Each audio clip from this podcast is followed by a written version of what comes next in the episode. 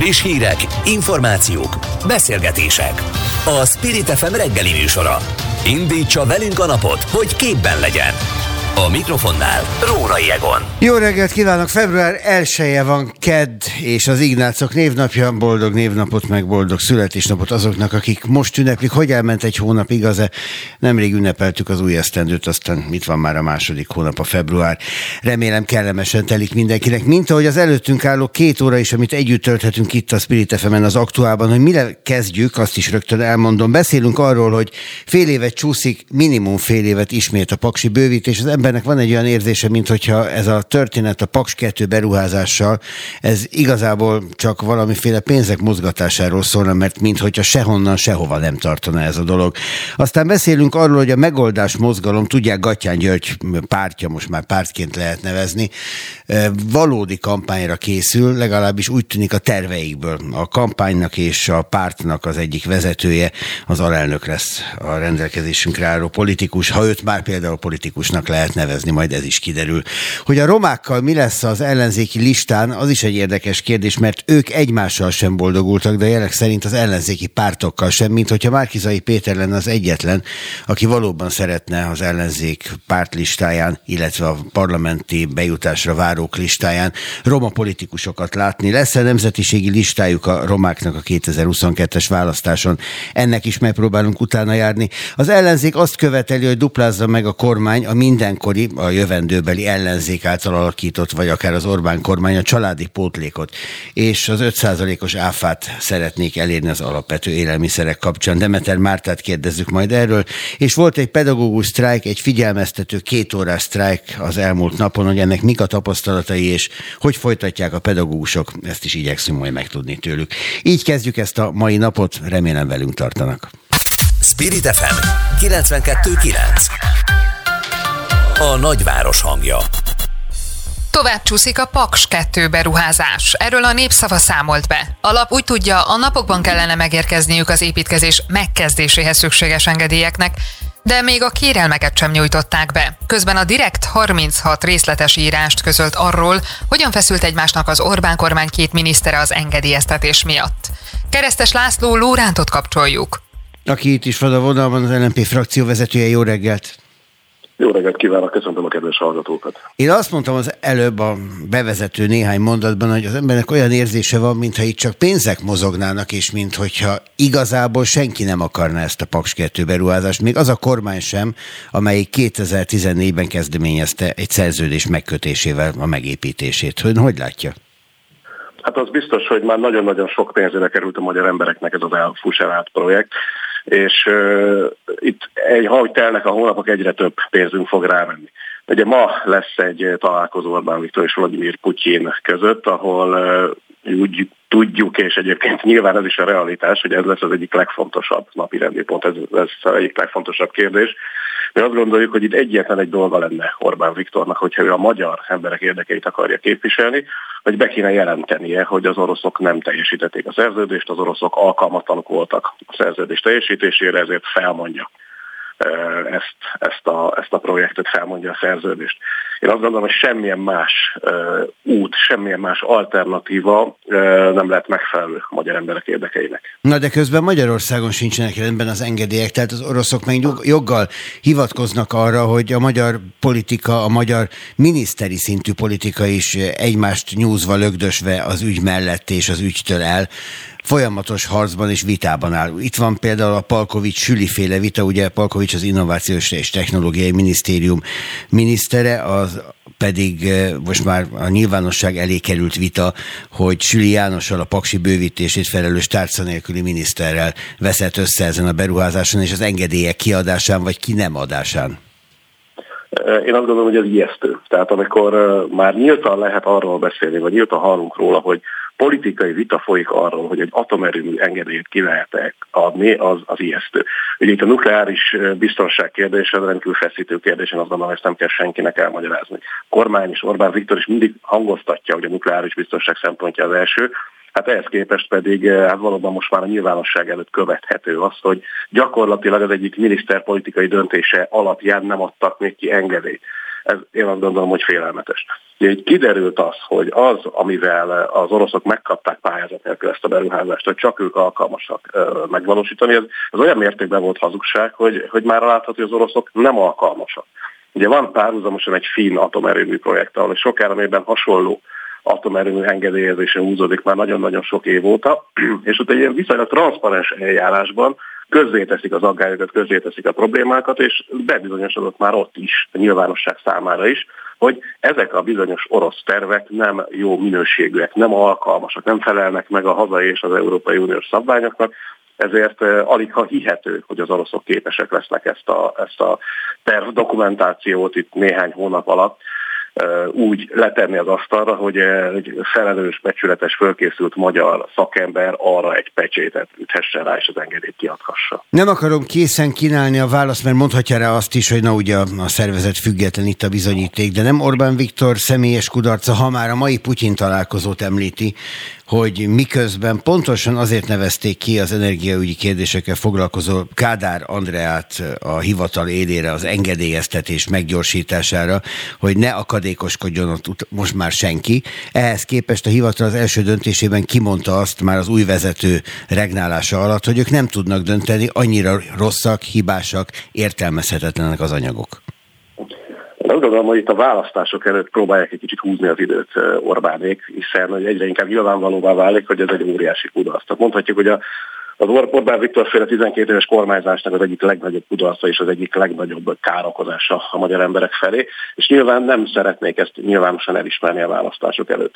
Ugye van egy bizonyos telephelyengedély, ami 2016-17 környéken született, és ez lejár most márciusban, és egy, egy viszonylag titokban próbálták azt a folyamatot intézni, hogy meghosszabbítását kérték ennek a telephelyengedélynek, hiszen hát gyakorlatilag már látták, hogy az a bizonyos fő engedély, a létesítési engedély, ami alapján az érdemi munkát el lehet kezdeni, az még a láthatáron sincsen.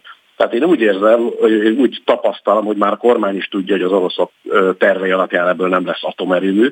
Egyszerűen ezt a hatalmas botrányt el akarják tolni, ennek, a, ennek az eszkalálódását el akarják tolni a, a választások utána. És szerintem már azért vannak a kormányok belül is olyan emberek, akik látják, hogy így ennek a, a beruházásnak az engedélyét nem lehet kiadni.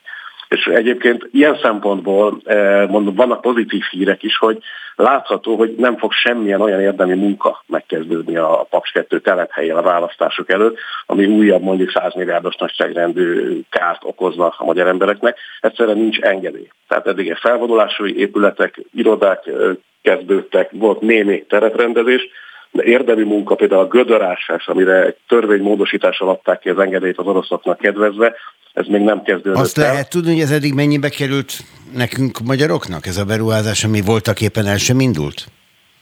Pontos számot nem tudunk, de 100 milliárdos nagyságrend. Tehát 100 milliárdos nagyságrend az, ami már elment erre, az, az a különböző beszerzésekből, döntésekből következtető nyomon követhető, de az mindenképpen jó hír, hogy a veszteségeket nem növeli, úgymond egy ilyen gödörásás, amit egyébként nagyon-nagyon felelőtlenül engedélyeztek a magyar kormány nyomására, úgyhogy nem biztosították azt sem, hogy ennek a gazdasági kockázatát ne a magyar fél viselje. Tehát hogy olyan helyzetet látunk mi, hogy sokkal könnyebben felmondható lesz ez a beruházás.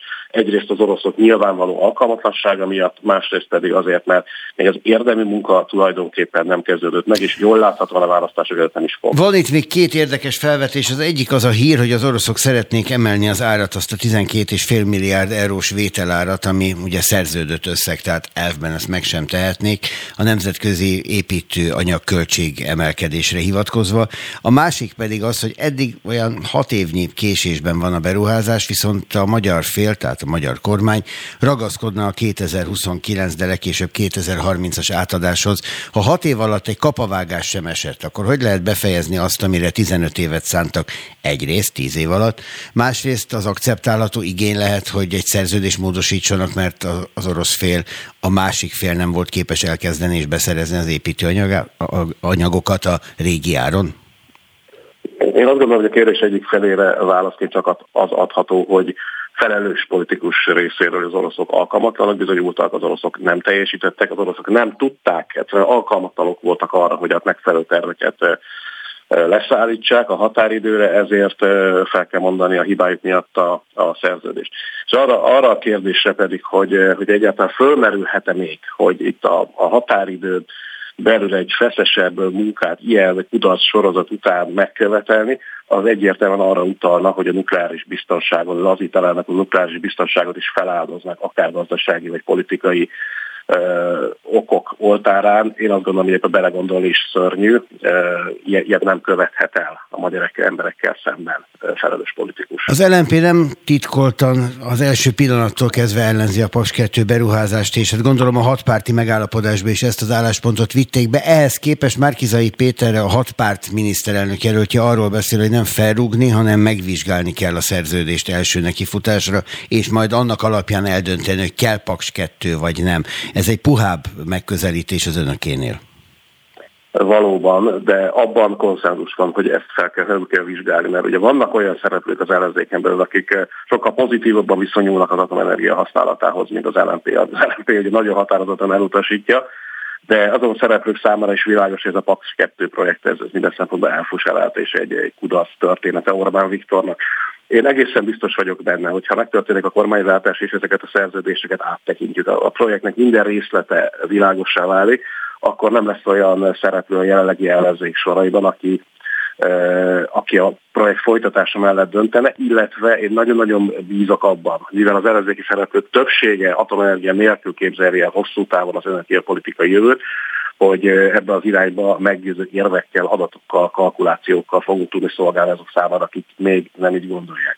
Az LNP felelős zöld pártként nagyon határozottan képviseli ezt az álláspontot, és az eddigi sok-sok hónapos, most már több mint egy éves ellenzéki programtárgyalások alapján is én azt tudom mondani, hogy nagyon jó reményeink vannak, hogy ebben egy konszenzust fogunk tudni kialakítani. Mennyire csalódás, vagy mennyire üzenet a másik öt párt részéről, hogy nem önöktől jelöltek valakit a fenntarthatóság, a zöld politika letéteményesének a háttérmunkák intézésére, hanem Szél Bernadettet, az önök korábbi elnökét, ez kétségtelenül önökhöz kötheti őt, de közben ő azért elsősorban szociálpolitikusként lett ismert, és kevésbé zöld politikusként. Ez nem egy személyes kudarc egy pártnak? Itt az ellenzéki programalkotás folyamatában, a program tanácsban is az LNP viszi az zöld ügyeket, a fenntarthatóság ügyét, és az LNP javaslatára abban már egy nagyon-nagyon erős konszenzus van, hogy egy, egy rendkívül erős zöld minisztérium fog kialakulni a kormányváltás után. Ami nyilvánosságra került a különböző szakpolitikai területek szóvivői terén, az nem konkurál úgymond ezzel a helyzettel. Tehát az LNP továbbra is téma gazdaként a program tanácson belül, és a, most már ugye a kormány programnak a véglegesítése folyik, ezen belül is viszi az zöld ügyeket, és én itt az elmúlt bő egy év tapasztalat alapján tudom mondani, hogy nem csak a közvélemény számára egyértelmű, úgy érzem, hogy az LNP Magyarország zöld pártjaként ezeknek az ügyeknek a leghitelesebb, legfelkészültebb képviselője, de valamennyi ellenzéki szereplő is ezt elfogadja. Miután ma reggel... Nem szaladnék hmm. előre így a kormány alakítás és a pozíciók osztása. Ja nem, hát azt kinevezni miniszternek senkit nem akartam, persze. Van még egy felvetésem, az utolsó, mert ma reggel ez még előkerül az adásban Lakatos Béla által, aki Márkizai Péter Roma kabinetvezetője. Volt egy ígéret Sőt, volt egy igény Márkizai Pétertől arra, hogy legyenek a listán roma politikusok, és most ők úgy érzik már, mint hogy a romák, akik tegnap össze is ültek, és hát nem is jutottak egyről a kettőre, hogy az ellenzéki pártok bár ígéretet tettek, de tenni nem akarnak ezért. A 45 hely között, mint hogyha egy sem jutna a roma politikusoknak. Ön ezt hogy látja? Én azt gondolom, hogy egy ilyen tárgyalási folyamatban az a leghelyesebb, hogyha a felek egymással tárgyalnak, és ezekről a tárgyalásokról azok végéig nem számolnak be nyilvánosság előtt. Én azt gondolom, hogy nagyon pozitív az ellenzéki pártoknak, a, illetve most az ellenzéki szövetség tagjainak a hozzáállás az ilyen politikai kérdésekhez szerintem minden kérdést megnyugtatóan úgy fognak tudni lezárni, hogy az, az konszenzusként eh, legyen majd közölhető a nyilvánossággal. Hát önt azzal nem lehet vádolni, hogy nem diplomatikus, ez mondjuk egészen biztos frakcióvezető úr. Köszönöm szépen, hogy a rendelkezésünkre állt. Jön majd Lakatos Béla Roma kabinetvezető nem sokára itt az adásban, és akkor meghalljuk az ő véleményét, az ő véleményüket is. Önnek köszönöm, hogy a rendelkezésünkre állt. Én köszönöm a lehetőséget. Minden jót kívánok. Minden jót kívánok én is. Spirit FM 92.9 A nagyváros hangja Állami támogatás a főállású édesanyákat foglalkoztató cégeknek, kötelező vagyonnyilatkozata közbeszerzések nyerteseinek, vagy éppen befogadási plafon bevezetése a TAO támogatásnál. Egyre több programpontot hoz nyilvánosságra a Gattyán György által bejegyzett megoldásmozgalom. Hogy mikor a várható a teljes program, arról Huszár Viktort a megoldásmozgalom digitalizációért felelős alelnökét kérdezzük. Jó reggelt kívánok! Itt van a vonalban? Jó reggelt! Jó reggelt kívánok! Most olvasom, hogy Détári Lajos, az egykori világválogatott labdarúgó is beállt önöknél a sorba. Igen. Ez most önnek is meglepetés? Nekem nem. Hát miért lenne meglepetés, ne Mert úgy reagált rá. Vannak még ilyen ismert nevek? Vagy kifejezetten vadásznak olyanokra, akik szalagcímek lehetnek a bulvárlapokban? Ugye a Blik írta meg, hogy Détári Lajos is beszáll a politikába. Mi nem ez alapján döntünk, tehát mi a rátermettség alapján. Hogyha Détári Lajost is nézzük, akkor nyilván ez egy jó érzés, hogy egy példakép, egy világválogatott, aki szeretne visszaadni, szeretne azért a körzetért tenni, aminek annyit köszönhet. Azt gondolom, hogy e, ilyen példaképek tudnak ösztönözni másokat, fiatalokat, és talán meg tudják mutatni, hogy hogyan lehet civil, független módon is visszaadni a társadalomnak. Hát Déteri Lajos szabadrugásaira emlékszem, hogy politikailag mit tett le az asztalra eddig, azt nem nagyon tudom, de például, hogyha a digitalizációról beszélünk, ami ugye az önök fő terve, abban ő mennyire erős, vagy mennyire tudja megjeleníteni azt a képet, amit a digitalizációhoz kép, kép, képzelünk, társítunk, amilyen arcot ehhez gondolunk? Azt gondolom, hogy itt van egy nem is tudom, egy ilyen tévhit egy picit velünk kapcsolatosan. Tehát a digitalizáció az egy alapgondolat, ami mindent átsző. Hát van ma már oktatás, egészségügy, vagy akár sport digitalizáció nélkül. Tehát ez egy picit olyan, mint az áram, és nagyon sok embernek elmagyarázom, hogy hogyha valaki a digitalizáció úgy gondolja, hogy érthetetlen, akkor, akkor azt szokunk neki mondani, hogyha az adott településen, ahol lakik, kihúznák az áramot, akkor az egy visszamaradott település lenne. Tehát amit mi mondunk, az az elkerülhetetlen jövő, és mi képesek vagyunk arra, hogy ezt meggyorsítsuk, és ezt nagyon hitelesen tudjuk képviselni.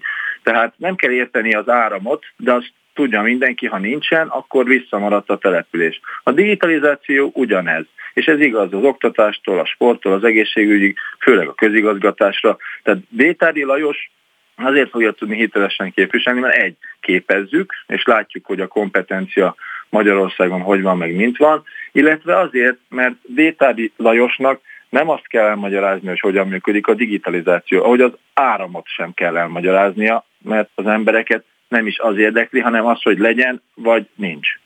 Nézem a terveiket, most már egyre több jelenik meg a nyilvánosság előtt, például a két gyermekes főállású anyáknak is gyermeknevelési támogatást adnának, meg az ő otthoni munkavégzésüket segítenék digitalizációval, hogyha már ezt a kifejezést használtuk, lehet, hogy ezt még fogjuk.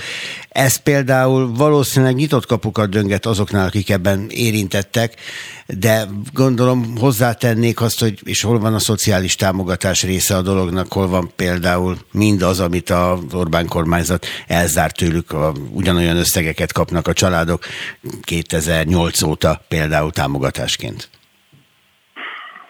Hát ha megnézi azt, hogy nyilván ezek a programpontok, amiket mi kiraktunk, ezek így szépen lépcsőzetesen vannak felépítve. Tehát van nekünk társadalmi és szociális ügyekért felelős szakmai bizottság, van ugye a, a női jogi bizottság, szakmai műhely, tehát ők szépen sorjában ezeket rakják össze, mi pedig ezt építjük fel. Úgyhogy igen, tehát a válaszunk az az, hogy mi ezeket megvizsgáljuk, ugye nem véletlenül némelyik programpontunkat a, TE programod néven indítjuk, ez a társadalmi egyeztetés, és nagyon sok jó meg, megjegyzést kaptunk például ezzel kapcsolatosan is, hogy, hogy értik, hogy a, a kétgyermekes főállású anyákra gondolunk, de mi van az egygyermekes ö, anyákkal, Bizony. mi van a csonka családokkal.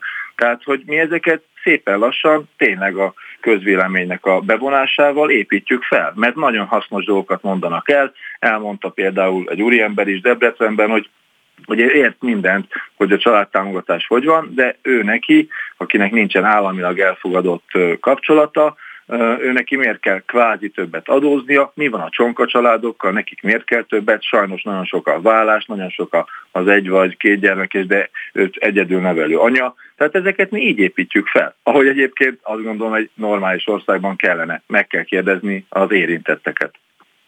Tegnap volt egy pedagógus sztrájk, ez is téma lesz még ma reggel az adásban. Önöknek hivatalosan, nyilvánosan nem volt erről álláspontjuk, vagy hozzám nem jutott el. Mit gondolnak erről? És mit gondolnak a pedagógusok helyzetéről? Nem, ez is fönn van, csak mi, um, hát hogyan mondjam, ugye mi azt raktuk ki, hogy a kötelező oltással kapcsolatosan mi föltettük a kérdést, hogy mit gondolnak az emberek a kötelező oltással kapcsolatosan. És mi azt mondjuk, hogy hogy a szabadság addig terjedjen, amíg nem sérti más szabadságát. Hogy hogyan lehet, hogy míg az állami intézményekben kötelező az oltás, addig az egyháziban, meg az alapítványi iskolákban nem kötelező. És az emberek elkezdtek erről beszélgetni, és látjuk, hogy kinek mi a reakciója, úgyhogy um, ilyesmi a te programod, társadalmi egyeztetés. Nézzük, hogy ki hogyan gondolkodik arról, úgyhogy azt gondolom, hogy, hogy ez egy helyes út, amit mi csinálunk. Nekünk nem a stílusban nekünk nem azt kell képviselni, amit a többiek, talán ezért is mondjuk, hogy mi inkább ezt a civil független irányt képviseljük. Más kérdés, hogy a magyar hatályos törvénykezés belekényszerít minket abba, hogy egy párt, egy mozgalommá szerveződjünk, hiszen egyetlen egy független képviselőjelölt van a parlamentben, tehát nem lenne reális esélyünk az érdekérvényesítésre, így viszont van.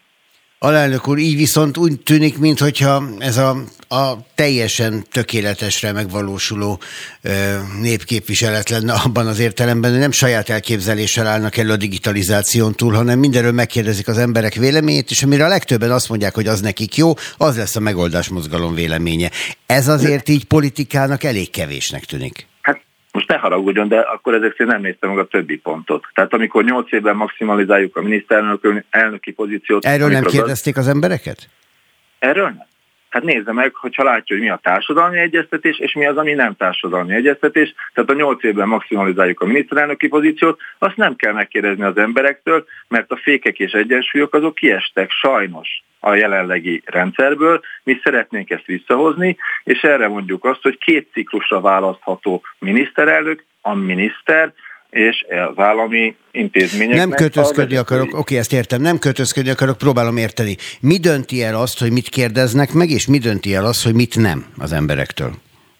Vannak határozott elképzeléseink, azokat azt gondolom, hogy az eddigi tapasztalatunk alapján kijelenthetjük, például a gazdasági közszereplő fogalmának a bevezetése, aki milliárdos állami közbeszerzésen nyer, az tegyen vagyonnyilatkozatot, mint egy politikus. Az más kérdés, hogy a vagyonnyilatkozatnak a felelőssége és törvényi utókövetése is majd egy megváltoztatandó dolog, de azt gondoljuk, hogy pont ma, amikor a vagyonnyilatkozatok publikusak, akkor bizonyára felmerül jó pár emberben a kérdés, hogy akkor hogy és mint vannak a dolgok. Ezekről már nem kell megkérdezni az embereket, mert azt gondolom, hogy van egy úgynevezett kollektív tudat, amiben mi hiszünk, és ezt jól használjuk. Viszont van olyan, amiben mi még szívesen meghallgatnánk, hogy miért és hogyan vélekedik a magyar társadalom. Ennyire egyszerű. Mennyi jelöltjük van már? Toboroznak még?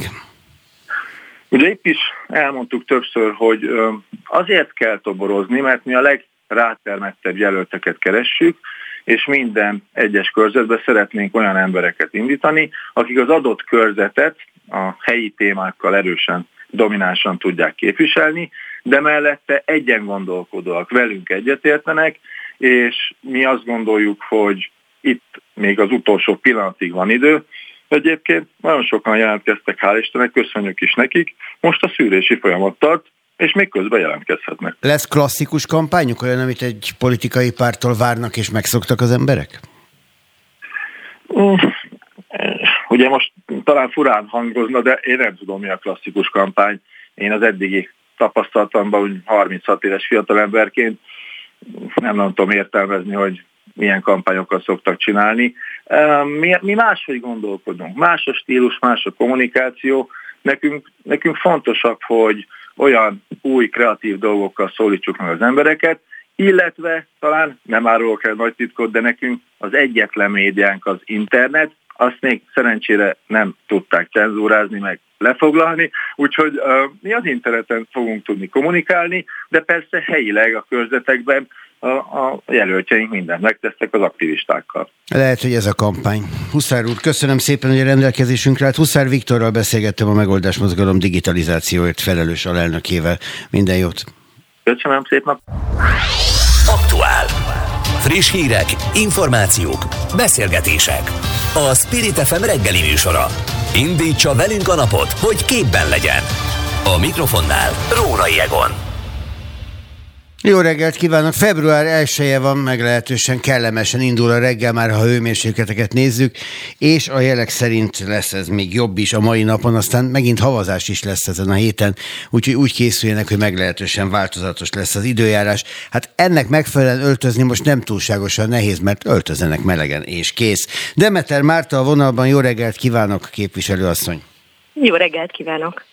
A megduplázott családi pótlék, mint az ellenzék egyik fontos terve, ez egy nagyon régi igény és egy nagyon régi elvárás lenne a családok nagy részétől, akik különösen azoktól, akik kiesnek az egyéb ellátórendszerekből, vagy hát a, a családbarát kormány különböző intézkedéseiből, de ők azért elég sokan vannak. Van arról szám, hogy ki az, aki nem jogosult a mindenfélére, és a családi pótlék az egyetlen jövedelem, amit az államtól kap családos emberként? Nagyon nehéz sajnos konkrét adatokat találni, ugye a kormány megváltoztatta ezt a fajta információ elérést is az utóbbi években. Arról van pontos információ, hogy 2021. augusztusában több mint egy millió család részesült családi pótlékban, és hát sok éves elvárás az a családok részéről, hogy tényleg ezt a támogatási formát, ami egyébként 1912 óta létezik, tehát egy meghatározó eleme a magyar családtámogatási rendszernek, ez végre emelésre kerüljön hiszen 2008 óta nem emelkedett. Ugye aki egy gyermeket nevel, ott 12.200 forint, aki egyedül neveli a gyermekét, ott 13.700, és akik tartósan beteg vagy fogyatékossággal élő gyermeket nevelnek, akár egyedül, ott éri el egyébként közel a 26 ezer forintot, tehát szerintem mindannyian tudjuk, főleg a mostani árviszonyok mellett, hogy, hogy ez mennyire kevés. És ez az a családtámogatási forma, ami abszolút fix, tehát amelyben minden gyermek részesül, úgyhogy azt gondolom, hogy ez az, amiben óriási elmaradás van. És hát természetesen amellett, hogy meg kell duplázni a családi pótléknak a mértékét, a többi családtámogatási formát is ki kell terjeszteni, hiszen most a családi adókedvezményt és más ö, támogatásokat ö, nagyon kevesen tudnak igénybe venni, a legrászorultabb családok nem. Ez egy furcsa helyzet, mert az embernek van egy olyan érzése, hogy miközben ugye például Novák Katalin, de a teljes magyar kormány, mint családbarát kormány ebben rendesen beleállt, hogy ők mennyire támogatják a családokat különféle intézkedésekkel, közben az ellenzék ezeket hümmögve vagy inkább támadva fogadta, mondván, hogy voltak éppen ugyanazokat helyezik kedvezményes helyzetbe, akiket mindig is, és a, a rászorulók pont nem kapnak. Ha erre azt mondja most az ellenzék, hogy ez megmarad és kiterjesztik, az még több pénz, még több kiáramló forrás, miközben azt mondják a gazdasági szakemberek, hogy vissza kellene fogni egy kicsikét, mert ez nyomja az inflációt. Egy rókafogta csuka helyzet, nem? Én azt gondolom, hogy ezt nem könyvelési alapon kell megközelíteni, hanem hogy mire van szüksége a magyar családoknak azt gondolom, hogy egy olyan átalakítással, amiben egyrészt a támogatás, családok részére járó támogatásokat egyrészt növeljük, ugye például a családi pótlék esetében is biztosítjuk, hogy az értékálló legyen, tehát inflációkövető legyen, amellett egyértelműen meg kell tartani a mostaniakat kiterjeszteni, viszont egy gazdaságpolitikai változtatással, és akkor mondok ebben konkrétumot, hogy ez ne hangozzon túl elvont fogalomként, például a kis és közepes vállalkozások támogatásával és a multicégektől nagyobb szerepvállalás elvárásával te lehet egy olyan egyensúlyt teremteni, amiben abszolút kigazdálkodható ez. Tehát mindenféle ilyen közgazdászi aggodalom ebben azt gondolom, hogy nem csak hogy kivéthető, hanem bizonyos ponton egyébként már számítások szerint kiderült, hogy ugye megalapozatlan is. Tehát egyszerűen ez politikai akarat kérdése, hogy, hogy mit helyezünk előtérbe, és számunkra ténylegesen a magyar emberek, a magyar családoknak a, a megélhetése és a biztonsága a legfontosabb, és ugye ez nem egy intézkedés pusztán, hanem egy olyan komplex dolog kell legyen, ami odáig megy, hogy béremelést is végre kell hajtani, és például odáig, hogy a magyar családok biztonságához hozzátartozik az, hogy például a pedagógusok, tudjanak a gyermekekre koncentrálni az iskolákban, és ne azon aggódjanak, hogy hogyan fognak 130-140 ezer forintból kijönni a hónap végén. Ha megengedi, még egy dolgot kiemeljek, az élelmiszerárak csökkentésével is. Azt gondolom nagyban lehet a családok kiadásait csökkenteni, és ezek mind olyan intézkedések, amik egyébként a gazdaságban is okoznak plusz fellendülést, tehát hogyha több ember tud munkát vállalni, hogyha biztosítjuk az édesanyáknak, hogy aki szeretne, természetesen otthon maradhat, aki viszont szeretne a gyerkőc mellett munkát vállalni, könnyebben tudjon munkát vállalni, így olyan plusz tudást vonunk be, olyan plusz lendületet a gazdaságba, ami egyébként abszolút kompenzálja azt, hogy az államnak plusz kiadása van, úgyhogy senki ne aggódjon amiatt, hogy ezekre ne lenne pénz, igenis van rá pénz. Az élelmiszerárak kapcsán az a fél mondat, az azt jelentette, hogy az 5%-os általános, az alapvető élelmiszerekre vonatkozó áfa csökkentés lenne az ellenzék programja, vagy például egyetértenek a kormány árögzítésével, ami ugye néhány terméket érintett most az elmúlt időszakban, és éppen mától érvényes. A, a megoldás mindenképpen az, hogy 5%-ra csökkentsük a, az alapvető élelmiszerek áfáját, és ott is tartsuk. Ez egy nagyon fontos dolog, hiszen ugye volt ilyen csökkentés az elmúlt években, csak hogy semmit nem éreztek ebből az emberek. Emellett pedig fontos például a gyermeknevelési cikkek áfájának is ugyanígy a csökkentése, és hát sajnos azt kell mondjam, hogy egy kommunikációs lufi, amit a kormány elsütött most itt, ugye pár élelmiszer árának a rögzítésével, hiszen világosan kiderült, hogy ugye a tavaly októberi árak azok hét élelmiszer esetében hatnál magasabbak voltak, tehát lényegében egy, egy ár emelés történt a mostani árakhoz képest, és ugye számtalan esetben olvashatták a közösségi médiában is, hogy, hogy ugye konkrétan blokkokkal, számokkal ez igazolásra került, úgyhogy tényleg nem arra van szükség, hogy itt a választások előtt ilyen kommunikációs lufikat puffogtassanak, hanem tényleg valós megoldásra. Meg lehet azt oldani, hogy az élelmiszer áfa az 5%-on rögzítésre kerüljön, és az állami intézményeket pedig működtetni kell. Tehát arra való, vagy arra az lenne a célja egy fogyasztóvédelmi hatóságnak például, hogy utána megfelelően ellenőrizze, hogy ezt a kereskedők be is tartsák, és természetesen ezeket a kisvállalkozásokat, őstermelőket is támogatni kell abban, hogy a növekedett terheiket csökkentsük. Tehát csak és kizárólag így működik ez, úgyhogy ez, ez tartalmazza a programunk is. Nagyon röviden egy másik témáról, a Paks 2 hitelszerződés módosításával kapcsolatban a pénzügyminisztériumtól dokumentumokat várt. Erről volt egy bírósági döntése is, amit nem hajtott végre a pénzügyminisztérium, így aztán egy végrehajtást indított ellenük. Ennek most mi a sorsa? Hát folyamatos a végrehajtás azóta is, és azt gondolom, hogy az elmúlt tíz év működését, Fideszes regnálását kiválóan példázza ez az ügy, amikor írásbeli kérdést és közérdekű adatigénylést nyújtottam be, hogy megtudjuk, hogy miről tárgyalt Varga Mihály a hitelszerződéssel kapcsolatban Moszkvába, persze teljes titokban, ugye ugyanúgy történt ez, mint ahogy a Orbán Viktor teljes titokban aláírta a szerződést. Ugye itt több ezer milliárdos hitelszerződésről van szó, tehát nagyon nem mindegy, hogy ebben milyen kitételek vannak, vagy milyen egyéb száradékok. Nem voltak hajlandóak kiadni az adatokat, bepereltem őket, jogerősen is megnyertük a pert, és a bíróság kötelezte őket az adatok kiadására. Végrehajtást indítottam, mert szégyen szemre nem adták ki az adatokat. Meg is büntette a végrehajtó a pénzügyminisztériumot, úgyhogy tényleg elképesztő a dolog. És ezek után a pénzügyminisztérium nem kiadta az adatokat, hanem még ellenem indított pert, hogy állítassam le a végrehajtást. Ezt a pert elbukták, úgyhogy továbbra is ez folytatódik. Én azt gondolom, hogy itt amíg ez a rezsim a hatalmon, addig nem fogunk megtudni több információt ezzel kapcsolatban, viszont egy kormányváltás esetén arról mindenképpen gondoskodni fogunk, hogy egyrészt az emberek megkapják a megfelelő tájékoztatást, tehát hogy mi volt ez az egész, így milyen kötelezettségeket vállalt a kormány, és ezt mindenképpen felül kell vizsgálni. Látszik, hogy kampányol, hogyha az ember fölmegy a Facebookra és megnézi az oldalát, akkor annak rendesen van ott nyoma, nyilván a jobbik oldalán van, tehát a jobbik listájára aspirál. Hanyadik helyen van a jobbik listáján, ezt már kimondhatja? Természetesen mindenféle lista kérdésben lesz döntés, bizonyára a választók is látják azt, hogy itt a, a közös listával kapcsolatban is folynak az egyeztetések, tehát mindenki csak megnyugtatni tudok, hogy a döntések meg fognak születni.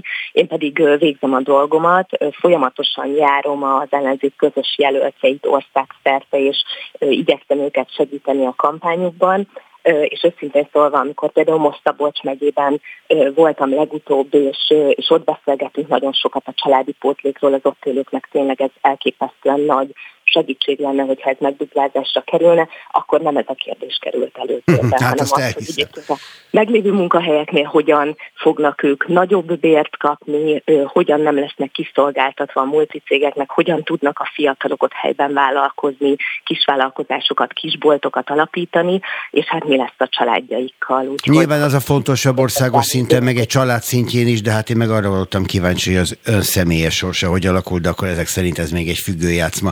Köszönöm szépen, hogy a rendelkezésünkre állt ma reggel. Demeter Mártával beszélgettünk az országgyűlés képviselőjével. Kezét csokolom. Köszönöm szépen, viszont halásra. Spirit FM 92.9 A nagyváros hangja az előzetes adatok szerint több mint 20 ezer pedagógus vett részt a tegnapi figyelmeztető sztrájkban, jelentették be a pedagógus szakszervezetek. Mint mondták, előzetesen kétszer ennyien jelezték részvételüket. Szerintük a megfélemlítés és a Covid megbetegedések miatt tiltakoztak ennyien.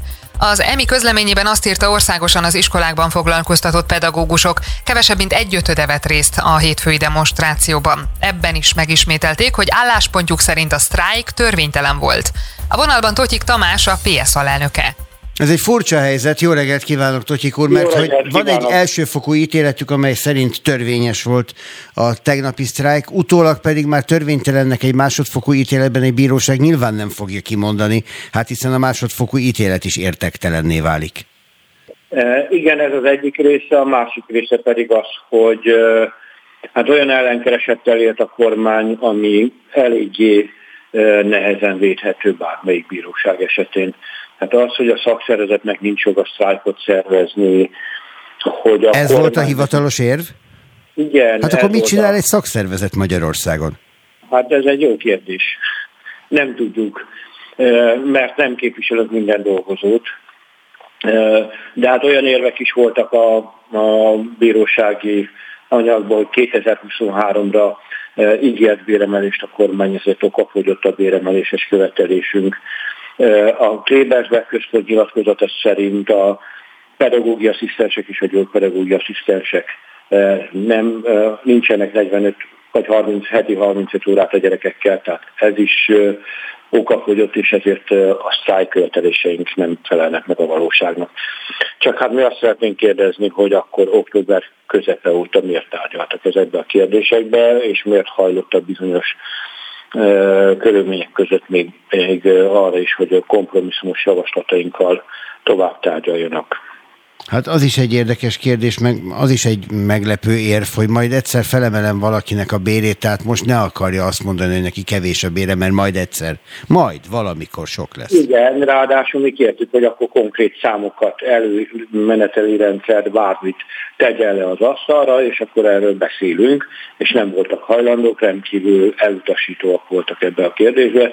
Tehát ez, ez ilyen baladai homályba vesző ajánlat volt, ebből pedig már tele van a kamra, ugye Bólis államtitkár úr is 2019-ben ígért nekünk így 30%-os béremelést, amit azóta se találunk. Tehát ígérni ígértek, megígérték azt is, hogy a minimálbérhez kötik a vetítési alapunkat, és akkor így lesz a kánoan számunkra, aztán hirtelen eltüntették ezt, és 17 havi bérünket elvettek. Tehát ez nem nem tudjuk ezt a, a helyén kezelni a kormánynak ezt a magatartását.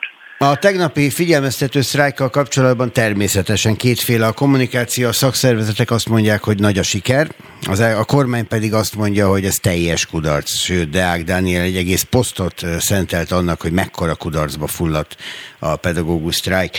Ezen túllépve, mitől siker? Ha azt mondjuk, hogy 20% a, a pedagógusoknak sztrájkolt, az a szervezett pedagógusoknak milyen aránya? A szervezett pedagógusoknak a 20% hát magasabb, mint amennyi a taglétszámunk. Akkor ez azt jelenti, hát azért ez elég rossz hír a szakszervezetek számára, de akkor ez azt jelenti, hogy nem hát feltétlenül csak azok sztrájkolnának, akik szervezett szakszervezeti tagok, hanem elég ahhoz, hogy valaki felháborodott pedagógus legyen. Hát nem, én azt gondolom, hogy a felháborodás arra a szintre él, amely a szakszervezetek keretein is túlmutat. Ez az egyik. A másik, hogy én szeretném megkérdezni, 2016 óta ön meg tudja mondani, hogy mekkora volt a legnagyobb létszámú sztrájk? Őszintén nem. Hát akkor egy 25 ezres tömeg az, az akkor kudarc, vagy nem? Mert én önt kérdezem, nem, nem, nem, én nem állítottam, hogy kudarc, én azt mondtam, hogy a kormány oda a kudarcnak nevezi. Én a kommunikációval szemben mondom, bocsánat. akkor jó. Tehát, hogy, hogy akkor a, a legnagyobb létszámú, ha, ha valóban ennyire említése méltó esemény, akkor miért tesz meg mindent a kormányzati kommunikáció, hogy szülőket becsapjanak azzal, hogy igazolatlan hiányzásnak tekintik a, a gyerekeknek a távolítét, hogy pedagógusok retorzióval fenyegettek, akik a sztrájkban részt vesznek. Tehát nem értjük. Tehát ha ez kudarcos dolog, akkor ekkora erőt és apparátus megmozgatni, azért szombaton tankeretvezető értekezleteket összehívni, intézményvezetőket szóban, telefonon értesíteni, mert még arra sem volt bátorságuk, hogy írásba adják ezeket az utasításokat. Az intézményvezetőket zaklatták, hogy akkor még ilyen utasítást, meg olyan telefont küldjenek a pedagógusoknak. Ha ez ekkora erőt megmozgatott a kormány részéről, hogy ellenszélt keltsenek, akkor ezt mire véljük? Akkor ez jelentéktelen esemény volt? Az ellenzék nem biztos, hogy minden ágát bogát érti ennek a, a sztrájknak. Azért gondolom, mert amikor rákérdezek arra, hogy mi az álláspontjuk adott esetben, akkor azt a választ kapom, hogy hát ők az oltás ügyben a pedagógusok mellett vannak, és nem tennék kötelezővé. Miközben ennek a sztrájknak talán a legkevésbé ez volt a fontos része, és a leginkább érdekes a pedagógus hiány, az alacsony bérek, az elviselhetetlen munkaterhek. Tehát igazából ez nem a Covid-ról, hanem az oktatásról szólt így van az oktatás jövőjéről, és szeretném üzenni az ellenzéknek, ha április harmadikán hatalomra kerülnek, és uh, ugyanezt a bérhelyzetet fenntartják, hogy nem tudnak drasztikusan változtatni, velük szemben is sztrájkot fogunk hirdetni. Egy szakszervezetnek ez a dolga. Ezzel válaszol egyúttal arra a vádra is, hogy mennyire az ellenzék uszájában dolgoznak a szakszervezetek. Ugye a kormány megpróbálta rátolni Gyurcsányra, Gyurcsány feleségére, Dobrev Klárára, meg egyáltalán az ellenzékre ezt az egészet. Semmi köze az ellenzéknek a sztrájkhoz? Semmi köze nincsen. Az ellenzék még a láthatáron sem volt, mikor a kormánytól ezeket a követeléseket követeltük ez ugye tavaly októberben ment, de már 2010, 2020 márciusában is ezzel kezdtük a tárgyalásokat a kormányjal. Ugyanezek a követelések voltak. Nagyjából még a szakképzéssel kapcsolatban volt egy plusz követelésünk, amit azóta kiüresítettek ugye az átszervezés következtében. Tehát ezek a követelések már 2020 márciusában megjelentek a szakszervezetek részéről. Csak mi a Covid járvány miatt ezeket a tárgyalásokat és a nyomásgyakorlásnak az eszközét felfüggesztettük, mert úgy gondoltuk, hogy a járvány elleni védekezés elsőbséget élvez, és felül kell emelkednünk e, e, ezeken a dolgokon, mert az emberi élet e, biztonsága sokkal nagyobb figyelmet érdemel, mint bármilyen bérkövetelés. Mennyire sikerült megfélemlíteni a pedagógusokat? Mennyire kaptak olyan hírt azoktól, akik sztrájkoltak, nyilván ebben ők lehetnek a mérvadók, hogy visszaléptek kollégáik az emmi fenyegetőzésérek hatására? Hát a mi számításaink szerint durván a fele egy, fele egy harmada kollégáknak biztos, hogy visszalépett a, a sztrájktól. A másik, ami nagyon fontos, ha hogy lássuk azért azt, hogy a szülőknek egy olyan levelet kiírni, hogy igazolatlan lesz a gyermek távolléte, hogy lesz tanítás, nem, nem lesz sztrájk, a kollégáknak is, hogy retorzió őrjéket, és nem marad büntetlenül a törvénysértő sztrájkba való részvétel, azért az, az azt mutatja, hogy itt azért csak súlyosabb probléma van ennél.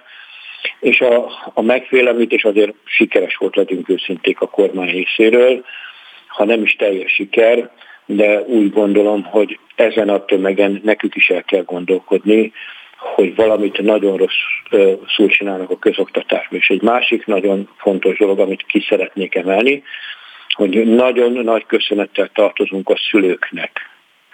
Tudunk olyan iskoláról, ahol a kollégák félelmükbe visszamondták a sztrájkot, és egyetlen egy gyerek nem ment be. A szülők is üzentek, hogy nincs minden rendben a közoktatással. De nagyon sok iskolában, ahol magas volt a tiltakozók létszáma, annak ellenére, hogy kiküldték a Krétán keresztül nekük azt az üzenetet, hogy küldjék a gyerekeket iskolába, rendesen tanítás lesz, nem küldték Hát én arról tudok beszámolni, hogy én is tízre vittem a gyerekeimet iskolába tegnap, és hát nem voltak kevesen, akik akkor mentek, tehát nagyon komoly tömeg, egy ilyen reggeli tömeg ment tíz órakor az iskola felé, úgyhogy valóban az emberek nagy része érti, hogy önök miért sztrájkolnak. Az meg egy furcsa helyzet, hogyha az emmi sikernek értékeli azt, hogy embereket, a saját munkatársaikat, ha úgy tetszik, sikerül megfélemlíteniük. Mi lesz március 16-án? Ugye akkora hirdetik a sztrájkot, a nem figyelmeztető, hanem valóban létrejövő, megvalósuló sztrájkot. Mennyire lesz teljes körű, és mennyire lesz teljes körű a munkabeszüntetés? Hát annyira még ne szaladjunk előre. Nekünk még március 16-ig a kormánya folyamatosan tárgyalni kell. Hát ha annyira lesz sikeres, mint eddig, akkor azért láthatjuk, hogy mi lesz március hát 16-án. Ez az egyik része. A még elégséges szolgáltatás, ugye mert teljesen más még elégséges szolgáltatásról kell megállapodni, az még egy vitatárgyát fogja képezni a kormány irányába, és ugye a bíróságra megint be kell adni a keresetünket a még elégséges szolgáltatás, ugye mert minden szájtra külön-külön be kell adni. A Gondolom azt most korábban megpróbálják megtenni, nem az utolsó pillanatra hagyva. Hát az biztos, hogy nem leszünk annyira naivak, mint eddig voltunk a kormányos szembe, hogy azt higgyük, hogy ők megegyezésre törekednek. Nem törekednek, ők csak az időt húzzák, és próbálják a politikai térbe betolni a, szakszervezeteket. Tehát ez az egyik része. Másik része, hogy hát még mindig előttük áll a lehetőség arra, hogy béremelést adjanak a kollégáknak, a munkaterheket csökkentsék. Ha nem most, hanem június 1-től vagy július 1-től, számunkra az is elfogadható. És nem igaz az, hogy nincs pénz, mert ha egy olyan országnak 100 millió eurós segélyt tudunk adni, akinél egy darab a magyar nem él, akkor arra lett volna fedezet, ez a 100 millió euró nagyjából 15%-os béremelés jelentett volna nettóban a kollégáknak. Tehát ez csak politikai akarat kérdése. A nagy kérdés az, hogy a miniszterelnök úrban van-e annyi akarat, hogy ezt a kérdést rendezze, és a március 16-ai nyomásgyakorlás eszközétől el tudjuk. Ott hány napos sztrájkra készülnek, amennyiben megvalósul? Még megy az egyeztetés a szakszervezetek között, hogy gördülő sztrájk legyen, több napos sztrájk legyen, egy napos sztrájk legyen, tehát ebben még egyeztetünk a kollégákkal. Egy dolgot hadd vessek még fel, mert mi is csak az iskolákról beszélünk, és tegnap nekem egy óvónő azt mondta, hogy róluk miért nincs szó soha, miközben ők is pedagógusok. Erre az, mit mond? Az, hogy a, a béremelés ugye az oktatásban dolgozókra vonatkozik, a nevelést oktatás segítők is beletartoznak, ugye, mert ők is garantált bérminimumon vannak, és minimálbéren vannak alkalmazva, a követelések között ők is szerepelnek, és ugyanúgy az óvodapedagógusok is szerepelnek ebben a, a körben, tehát ők is érintve vannak. Ez azt is jelenti, hogy ha sztrájk lesz, akkor az óvodák is sztrájkolnak? Így van, igen, az óvodák is sztrájkolhatnak, sőt, most is sztrájkoltak, és nagyon sok önkormányzat garanciát vállalt arra, hogy a sztrájkolókat semmilyen retorzió nem éri, és a két órás bér kiesésüket kifizetik a kollégáknak, tehát nem kerül levonásra a sztrájk idejére kiesett munkaidő. Van időpont, mikor tárgyalnak a kormányjal legközelebb? Hát nekünk most be kell adni újra az egyeztetés, ez a héten meg fog történni, és várjuk, de hát azért bízunk abba, hogy ennyire naív dolgot nem fognak csinálni még egyszer velünk, hogy tíz napot kérnek egy másik oldalas dokumentum tanulmányozására. Tehát ettől azért komolyabb tárgyalópartnert szeretnénk a kormánytól is látni, vagy komolyabb felhatalmazással rendelkező tárgyalópartner, Mert az, hogy egy még elégséges szolgáltatásra vonatkozó másfél oldalas dokumentumokra a választ az első körben tíz napra akarják megadni, azért az igen érdekes, és hát én nem hiszem, hogy ilyen lerombolt állapotban lenne a magyar közigazgatás, hogy egy másfél oldalas dokumentumra tíznaposi határidőket akarjanak kérni. Nem lesz hát, ez.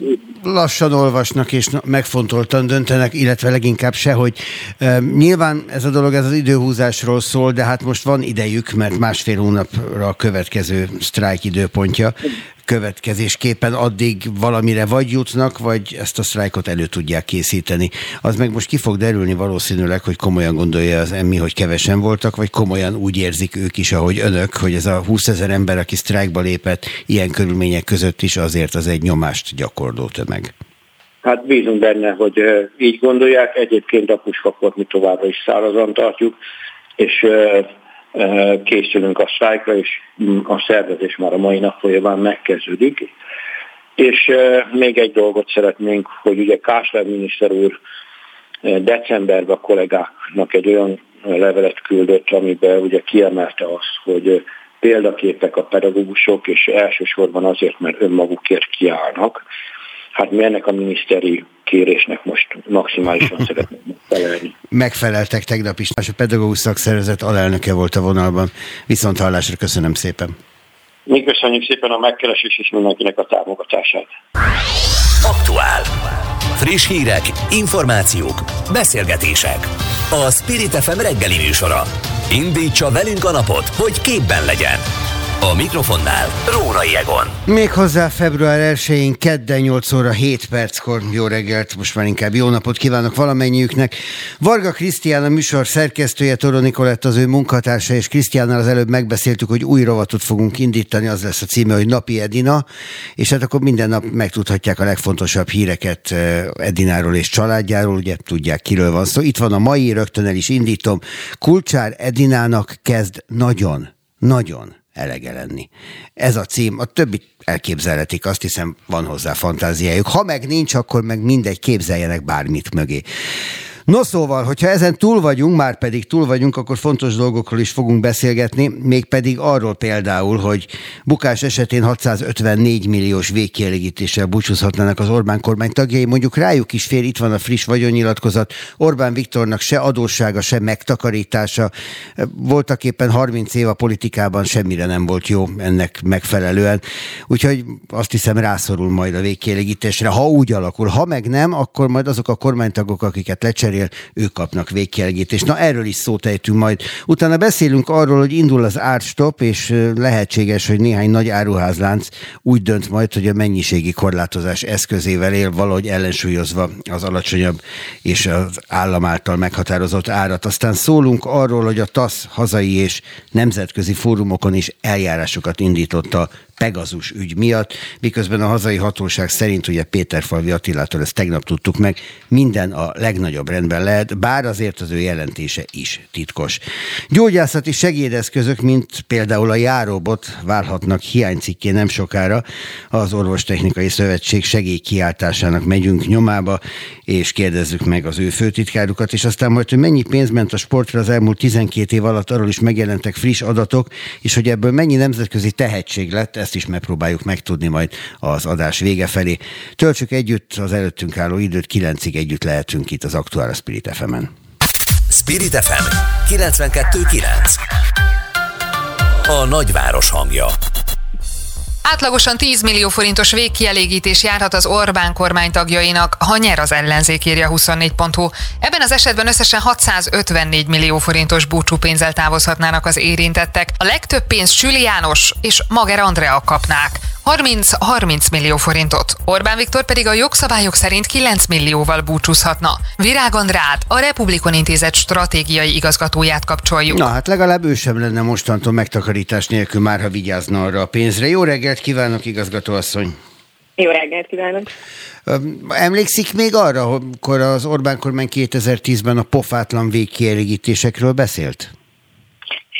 Igen, de hát azért Orbán Viktort politikai pályafutása során hallottuk már sok mindenről beszélni, amit aztán később, később amit később rácáfolt, és nem feltétlenül azoknak megfelelően cselekedett, tehát uh, itt is tulajdonképpen mondhatjuk, hogy egy ilyen, ilyen ügyről van szó. Tényleg ugye itt olyan összegekről beszélünk, nem csak összességében, hanem adott uh, személyi szinteken is, ami azért uh, bicskanyitogató lehet az átlag választópolgárok Egyfelől persze igen, másrészt meg van egy olyan megközelítése ennek, hogyha valaki állami feladatot vállal, magas szintű munkát vállal az állam érdekében, akkor valószínűleg ő el tudna helyezkedni a versenyszférában is, ahol meg a végkielégítések a szerződések részei.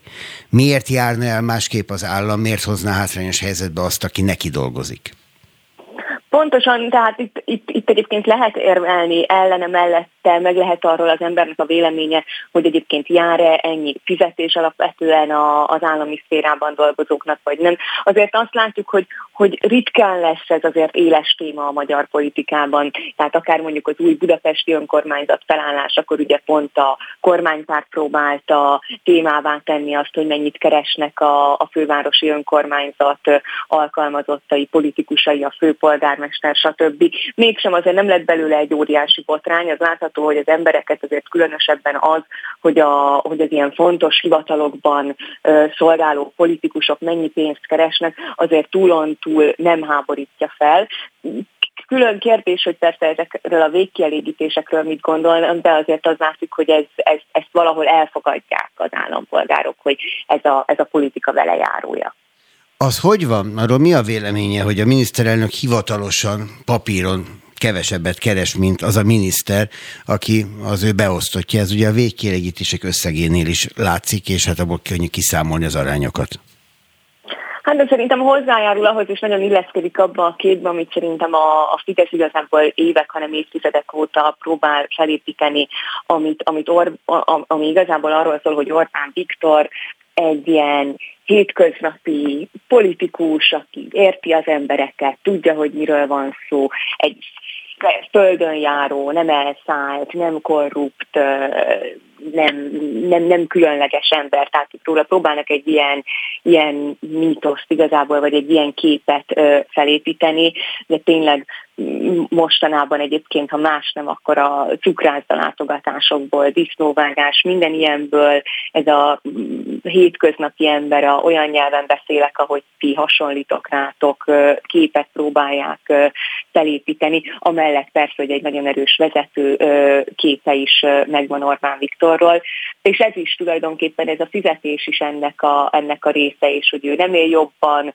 ő, ő igazából egy ilyen válságban nem kér fizetésemelést, mert, mert neki nem kell. Az ugye más kérdés, hogy közben vannak azért ellentmondásos információk, meg ellentmondásos hírek mondjuk a 60 pusztai birtokról, de persze az ugye nem az övé, hanem az édesapja, és a többi, tehát mindenre van egy válasz, és ez hozzájárul ahhoz, hogy nemrégiben pont készített a Republikon Intézet egy korrupcióról, illetve a korrupció megítéléséről szóló elemzés, és abban azért látszik, hogy az a, az a nézet, hogy Orbán Viktor maga nem korrupt, csak a környezete az, az viszonylag népszerű, nem csak egyébként a kormánypárti szavazók, hanem akár valamennyire az ellenzéki szavazók körében is, tehát e- ezt, ezt fel tudták ö, valahogy építeni a, a, a Fideszes kommunikációval.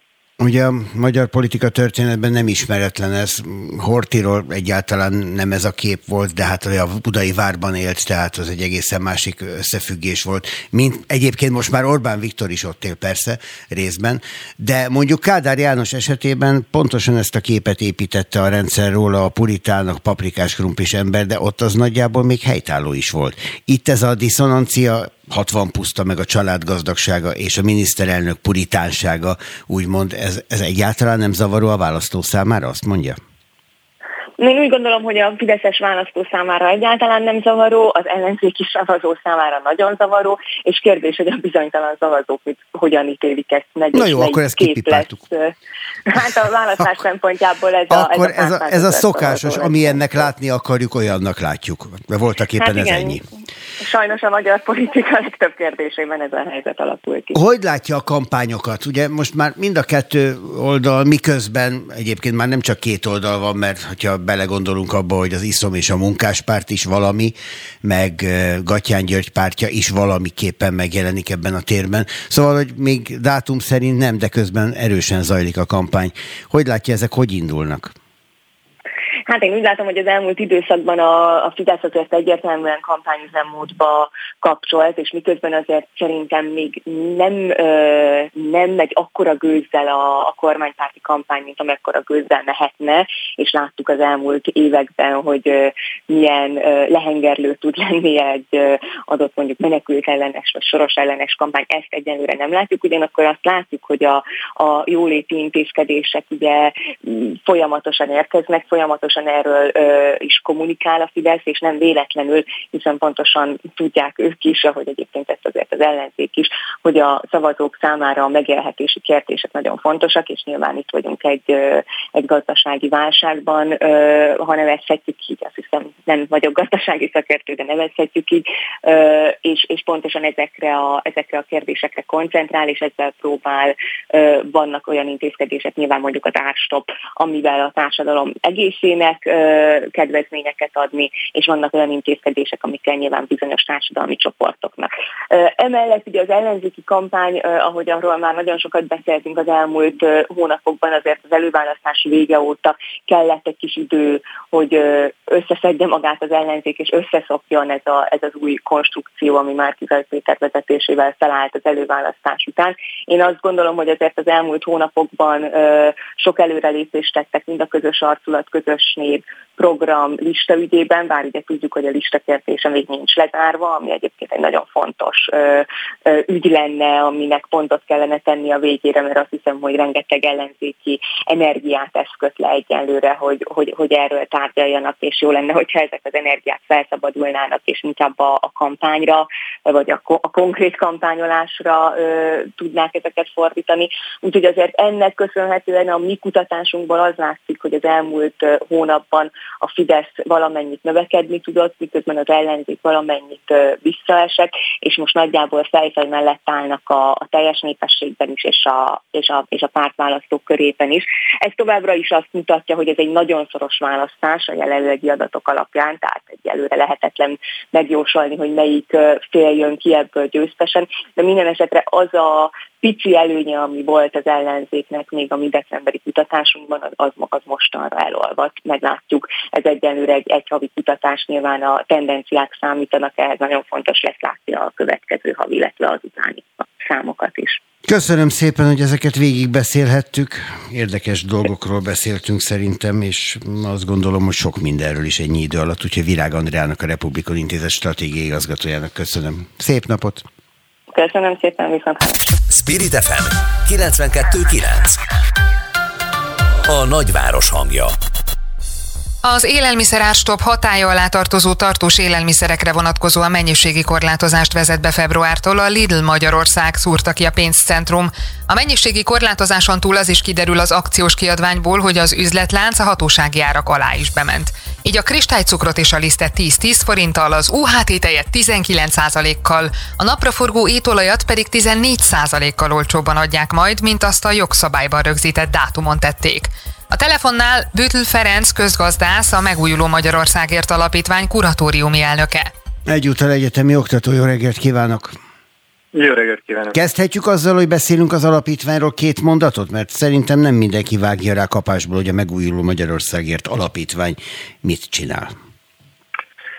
A Megújuló Magyarországért Alapítvány a Párbeszéd Magyarországért párt, a párt alapítványa, és nagyjából ugyanazok mentén a célok és értékek mentén működik, mint a párt, elsősorban lakhatási, zöld gazdasággal kapcsolatos ügyekkel, illetve gondoskodás, gondozási ügyekkel és, és a, az alapjövedelemmel foglalkozunk. Akkor ezt mondhatjuk, hogy egy zöld, mondjuk baloldali alapítvány az értékeit tekintve. Jó, akkor ezt köszönöm Abszolút. szépen, így most akkor képben vagyunk.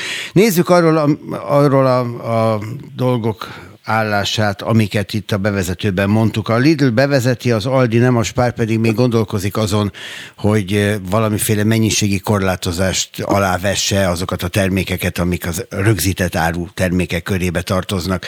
Befolyásolja ez az egyszeri vásárlót? Ö, nem, alapvetően nem. Általában az egyszeri vásárló nem vesz 20-30 kg kristálycukrot vagy lisztet, pláne nem étolajat. Hogyha ilyen mennyiséget vásárol, ezt egészen személyes példából tudom, anyukám az, aki időnként megkér rá, hogyha autóval megyek vásárolni, akkor 8-10 kg lisztet vegyek, akkor ez nagyjából két hónapig kitart nála. És ez a mennyiségi korlátozás, ez pedig ugye az egyszeri vásárlásra vonatkozik, tehát egészen biztos vagyok benne, hogy kevés az olyan egyszeri vásárló, vagy átlagember, aki boltba megy vásárolni, aki vesz 10 kiló lisztet, és aztán másnap megint venne 10 kiló lisztet, vagy annál többet, és harmadnap megint venne 15 vagy 20 kiló lisztet, ez nem jellemző. Akkor ennek mi értelme lehet? Mert hogy azt gondolom, hogy aki nagybani vásárló, tehát jóval többet vesz, mint a háztartásban, ami elfér, mondjuk nagy vendéglátós cégek, azok úgysem itt és úgysem így vásárolnak. Hát ez normál esetben igaz.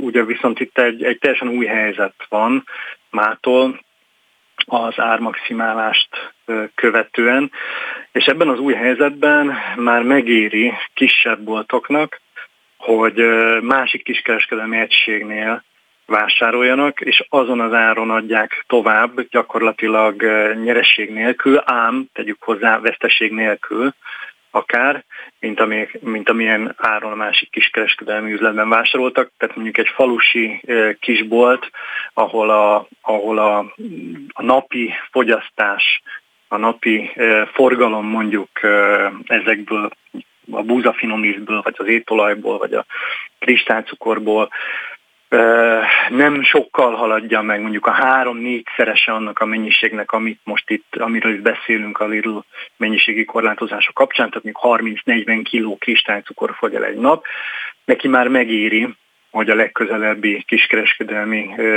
áruházban, mondjuk egy Lidl vagy egy Aldi áruházban vásárolja meg, természetesen áfás számla ellenében, hiszen csak így tudja költségként a másik oldalon elszámolni, és ezt viszont értékesítse. Tehát, hogy azt gondolom, hogy, hogy ebben a különleges helyzetben, amiben most bekerült a, a magyar gazdaság és annak a kiskereskedelmi szereplői ezzel a ármaximálással, ebben a helyzetben megéri a kisebb boltok számára, hogyha így tesznek, és ennek kívánt elébe menni a Lidl, és várhatóan egyébként a többiek is hasonló lépéseket fognak tenni. Hát. Egyébként hozzáteszem, hogy amúgy nem szokatlan, tehát hogyha hogyha egy jelentősebb leárazást csinál a, a, a kiskereskedelmi láncok közül bármelyik olyan termék esetében, amelyik tartósan eláll. Tehát nem, nem kell hűteni, nem kell speciálisan tárolni, hanem egyszerűen berakom a raktárba, és ott akár fél évig is tudom tartani, akkor azért ez a, ez a mennyiségi korlátozás bevezetése az egyszeri vásárlás kapcsán, ez egy, ez egy viszonylag bevett gyakorlat a magyar kiskereskedelmi gyakorlatban is.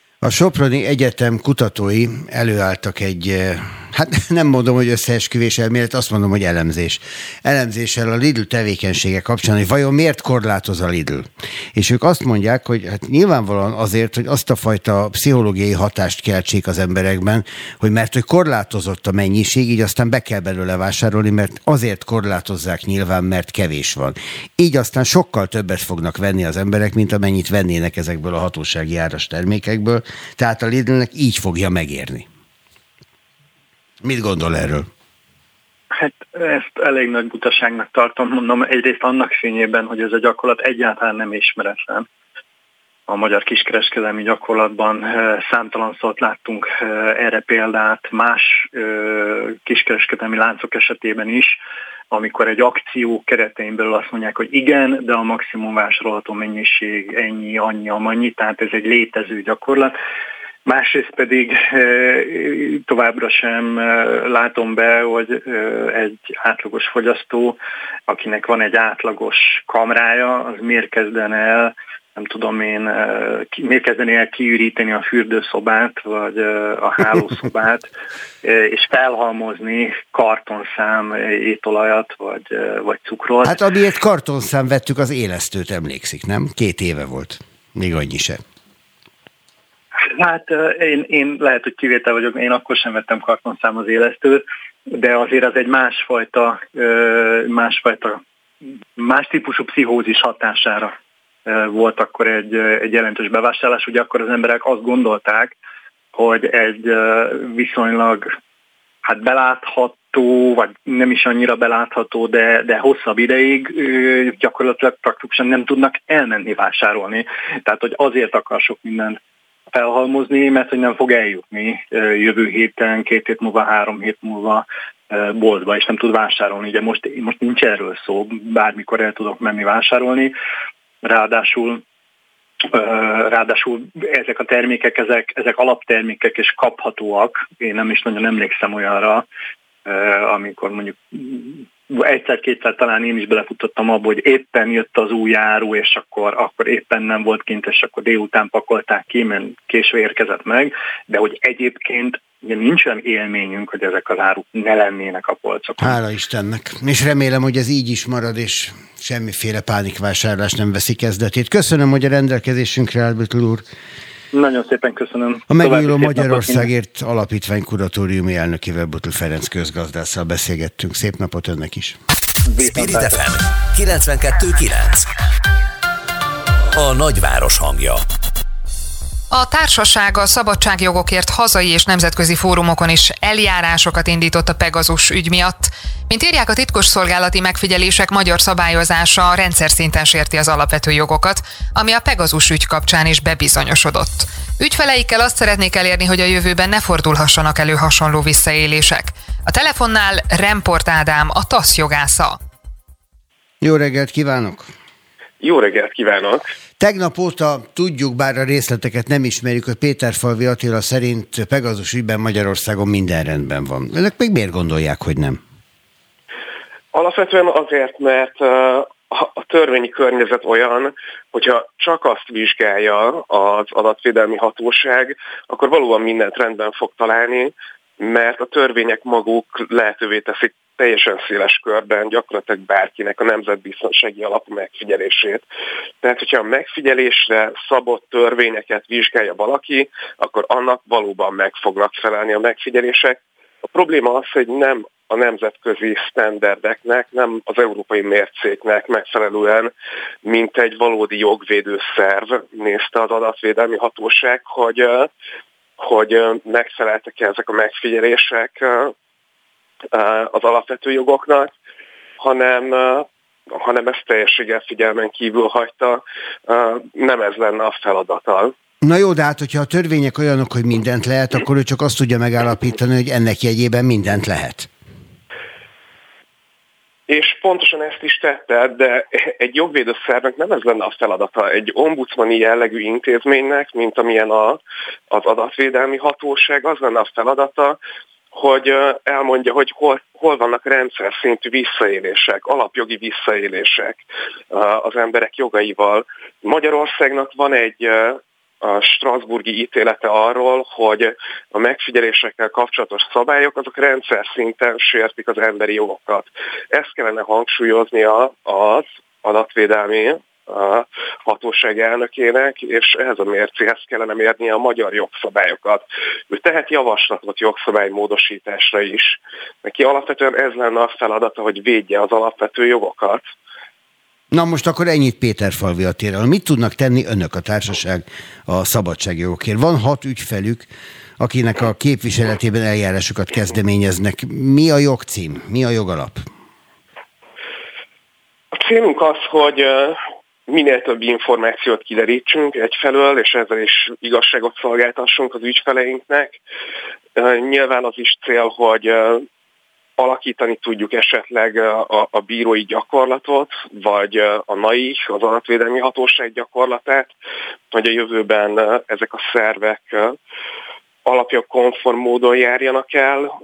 Adott esetben elképzelhető, hogy az európai emberi jogi bíróság gyakorlatát is alakítani tudnánk, és általában cél, hogy emeljük a, a jogvédelmi sztenderdeket, amelyeket aztán Magyarországon is alkalmazhatnának. Ez azt jelenti, hogy indítanak például az Emberi Jogok Európai Bírósága előtt is pert? Igen, ezt tervezzük. A különböző civil szervezeteket és a független sajtó képviselőit is megkerestük azzal, hogy képviselnénk őket az Emberi Jogok Európai Bírósága előtt, de hogyha a magyar jogérvényesítés nem járna esetleg sikerrel, akkor az ügyfeleinkkel is Strasbourgba mennénk, ez mindenképpen célunk. Ez egy hosszú folyamat, az első lépésről adunk most hírt, hogy elkezdik ezt az ügyet intézni ezen a szinten is. A TASZ jogászával, Remport Ádámmal beszéltünk. Köszönöm szépen. Köszönöm szépen. Aktuál. Friss hírek, információk, beszélgetések. A Spirit FM reggeli műsora. Indítsa velünk a napot, hogy képben legyen. A mikrofonnál Rórai Egon. A járóbot és a kerekes szék is hiányzik már, és ha nem történik sürgős állami beavatkozás, akkor további gyógyászati segédeszközök tűnhetnek el a szaküzletekből, írja az Index. A segédeszközöket forgalmazó kereskedők két tűz között vannak. Az alapanyagok ára emelkedik, de a 20 éve változatlan hatósági árak miatt árakat sem tudnak emelni. Hogy mi a megoldás, arról Ráski Lászlót, az Orvostechnikai Szövetség főtitkárát kérdezzük. Jó napot kívánok! Jó napot kívánok, köszöntöm a hallgatókat. Őszintén szólva, én ezt most annyira nem értem, tehát hogy a bot, az hogy tud eltűnni a boltokból? Hát nézze, hogyha ön kereskedő lenne, és a bizonyos termékeket meghatározott áron árulhatna csak, és mondjuk ezek az árak 20 évig vagy 19 évig nem változhatnak, mert az állam nem engedi, hogy változzanak, akkor egy idő után el fog jutni oda, hogy bizonyos eszközöket csak drágában tud beszerezni, mint amennyiért adnia kellene. Kezdem kapizsgálni. És, és akkor ez kiváltja azt a kereskedői magatartást, hogy, hogy hát akkor éppen nem kaptam. Egyébként hozzáteszem, hogy van ennek egy, egy altörténete is, mert hogy az elmúlt két évben ugye az ellátási láncok akadozása miatt, meg a, főleg a szállítási költségek növekedése miatt is meg az, hogy bizonyos eszközöket egyébként nem is lehet kapni a világpiacon, vagy csak nagy késéssel tudnak Magyarországra érni. De ez a kisebbik probléma, a nagyobbik az, hogy, hogy nem lehet a hatósági ár alatt beszerezni ezeket. Hát gondolom meg, hogyha valami hiányzik, akkor eleve emelkedik az ára, mert a, a gyártó nyilván többet tud kérni érte, miért ne tenné meg. Az, hogy nem emelhet árat a kereskedő, az miért van és hogyan van? Tehát elméletileg azt gondolnám, hogy ez egy szabad piac, vagy legalábbis a termékek jelentős részében az. Hány terméket érint az árszabályozás? Körülbelül 3400 termék van jelen pillanatban az úgynevezett támogatotti listán. Az áremelés pedig nyilvánvalóan azért akadályozza meg az állam, most már 15 éve, 2007-es az ide vonatkozó törvény, mert nyilvánvalóan azt mondja, hogy ha valamire közpénzt költünk, és a támogatott gyógyászati segédeszközellátásban azért elég sok közpénz van, évente kb. 70 milliárd forint, akkor ez ne lehessen szabadáras, tehát megmondja, hogy mennyiért, mennyiért lehet adni.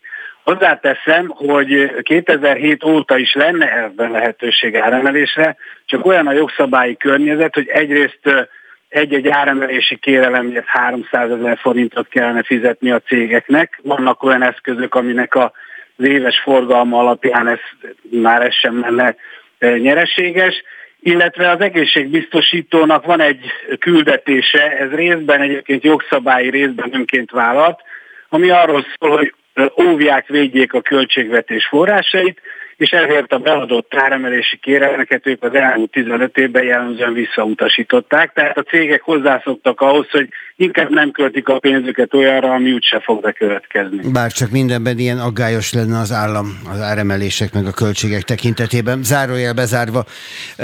Azt mondja, hogy nagyon régóta nem tudnak tárgyalni érdemben a kormányzattal az áremelésekről. 2007-ben tárgyaltak utoljára, vagy 2007-es az a jogszabály, amelyik meghatározza azt, hogy mire van lehetőségük?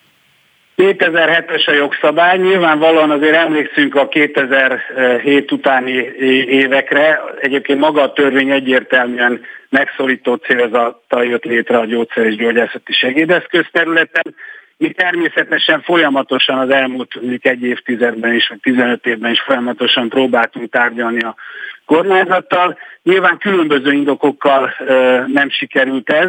Hát az egyik leg, legrosszabb hír a számunkra az, hogy Isten igazából ez egy olyan bonyolult terület, annyiféle termékkör van, és olyan különböző támogatási módszerek kellenének ide, hogy ez Isten igazából az állami igazgatásból sem nagyon ért senki, és bár ugyan 70 milliárdot költünk erre évente, de azért ez az egész egészségügyi kasszát, ami most már több mint 2000 milliárd fölött van, kasszának olyan kis része, hogy hát leginkább legyintett az államigazgatás. Ez bonyolult is, kicsi is, nem foglalkozunk vele. Na de akkor aki a, aki a szakmában van, ő miért marad a szakmában? Azt gondolnám, hogy ezek a boltok akkor bezárnak, hogyha nem éri meg nyitva lenniük.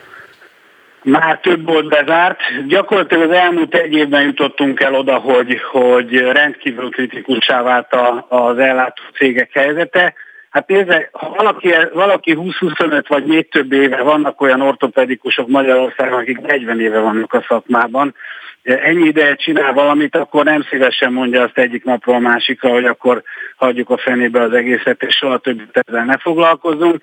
Másrészt azért mi töretlenül hiszünk abban, hogy tekintettel arra, hogy állami feladatot vállalunk át, és ez egy millió embert érint Magyarországon, talán egyszer oda fogunk kérni, hogy valaki ezeket a problémákat komolyan veszi, és erről komolyan hajlandó lesz tárgyalni. Én említettem, sőt kollégáim ezt a bevezetőben külön kiemelték a járóbot hiány lehetőségét, ami hát tényleg egy, egy nonsens így első hallásra. Milyen olyan termékeket tud mondani, amiknél nagyon konkrét a hiány, és nagyon nehezen belátható, hogy mitől változna ez? A mozgássérült ellátásban valóban botjáró keret, ugye rollátor, ez az ilyen kerekes keret, amit vel itt főleg idősek közlekednek, illetve például az elektromos moped az, amit képtelenség már beszerezni, de több, az utóbbi a mopednél például több tízezer forinttal drágában lehet beszerezni, mint a hatósági ár. De vannak, minden termékkörben jelentkezik ez, akár a vérelemző tesztcsikoknál, Viszont az egyik legsúlyosabb terület az az inkontinencia ellátás, tehát a pelenkák és a, a betétek. Ezeknél rendkívüli mértékben lecsökkent a, az árés, illetve több termék veszteséges, amiből az következik egyébként, mert nyilvánvalóan, a, hogyha nem, nem születik érdemi megoldás, akkor azok a cégek, akik ezt szállítják a magyar egészségügybe a betegeknek, ezeket le fogják venni a listáról, tehát nem lesz jó minőségű pelenka, nem lesz jó minőségű betét. Nem nyilvánvalóan el lehet képzelni, de azért nem festem le ékes szavakkal, hogy hogy néz ki egy olyan ország, ahol a sokszor maga tehetetlen betegeknek nem jut pelenka. Az, hogy hogy jutottunk ideig, azt most már értem. Azt látja maga előtt, hogy mi a kiút? Nézd, a kiút az, hogy az államigazgatás egyszer csak elkezdi végezni a megfelelő szervei, főleg az egészségügyet felelős államtitkárság, és az egészségbiztosító végre elkezdi végezni a dolgát. Tehát elkezdi komolyan venni ezt a problémát. Mi adtunk be javaslatot, konkrét számszerű javaslatok vannak bent a, a kormányzatnál most már három és fél hónapja.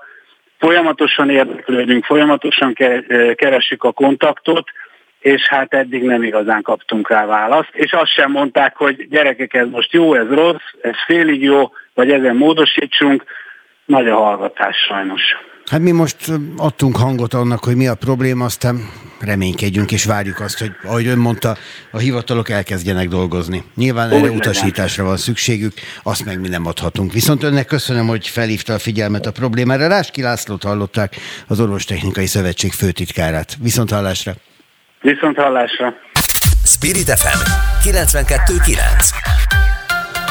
A nagyváros hangja több mint 3,5 ezer milliárdos állami támogatás jutott a magyar sportra 10 év alatt, vagyis 2011 és 2021 között. Csak tavaly több mint 300 milliárdos kiadás szerepelt a központi költségvetésben.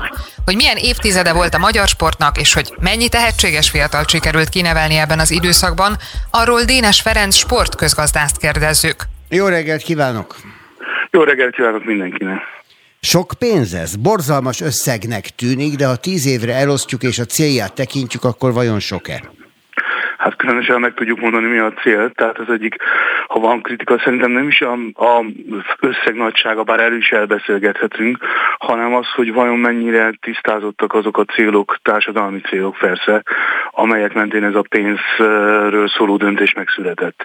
Nem, ugye nem illik visszakérdezni, de ha most elkezdenénk ezen beszélgetni, tanakodni, akkor az a gyanú, hogy erősen széttartanának a elképzelések. De beszélgessünk nyugodtan, mert hogy ez egy, ez egy nagyon fontos felvetés, amit mondtál. Hát itt van például rögtön az, amit mindig mondani szoktak a fiatalság, az egészség, az egészségre nevelés, az, hogy jó példát látnak a gyerekek, hogy van hol sportolniuk, hogy megfelelő környezetben vannak, hogy a családok kijárnak a stadionokban, nem járnak, hogy a gyerekek ott kedvet kapnak a sporthoz, és így tovább, és így tovább.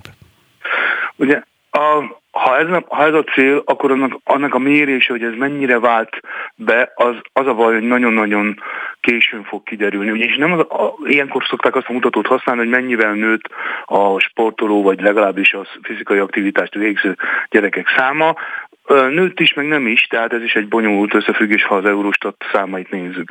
De inkább az, az, az én felfogásom szerint az az érdekes, hogy akkor lenne ennek valóságos tartalma, ha mondjuk 30 év múlva kimutatható lenne, hogy az akkori generált, vagy azok a generációk, akik részesültek ebben a plusz támogatásban, meg kiemelt támogatásokban, egészségesebben élnek, és valóban kevesebbet költünk egészségügyi ellátásra azért, mert ezek a gyerekek a gyerekkorukban megszerették a sportot, és ezt végigvitték a fel, felnőtt koruk során.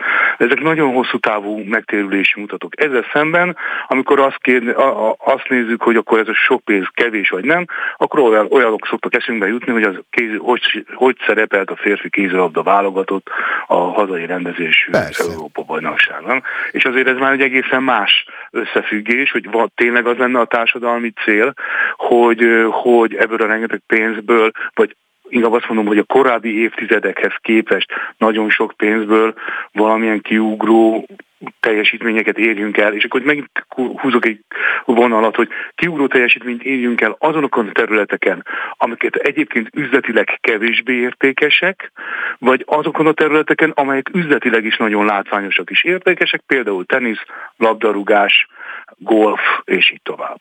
Ugye ez a képlet is nagyon bonyolult, mert a két EB szereplés elfedi azt a látszatot, ami a, a nagyon szomorú valóság, hogyha az ember bekapcsolja a tévét és megnéz egy bajnoki fordulót valamennyi mérkőzésbe beletekintve. Tehát ha most csak a focit, mint látványsportot és annak is a, a csúcsát tekintjük, még ott is változatos a kép.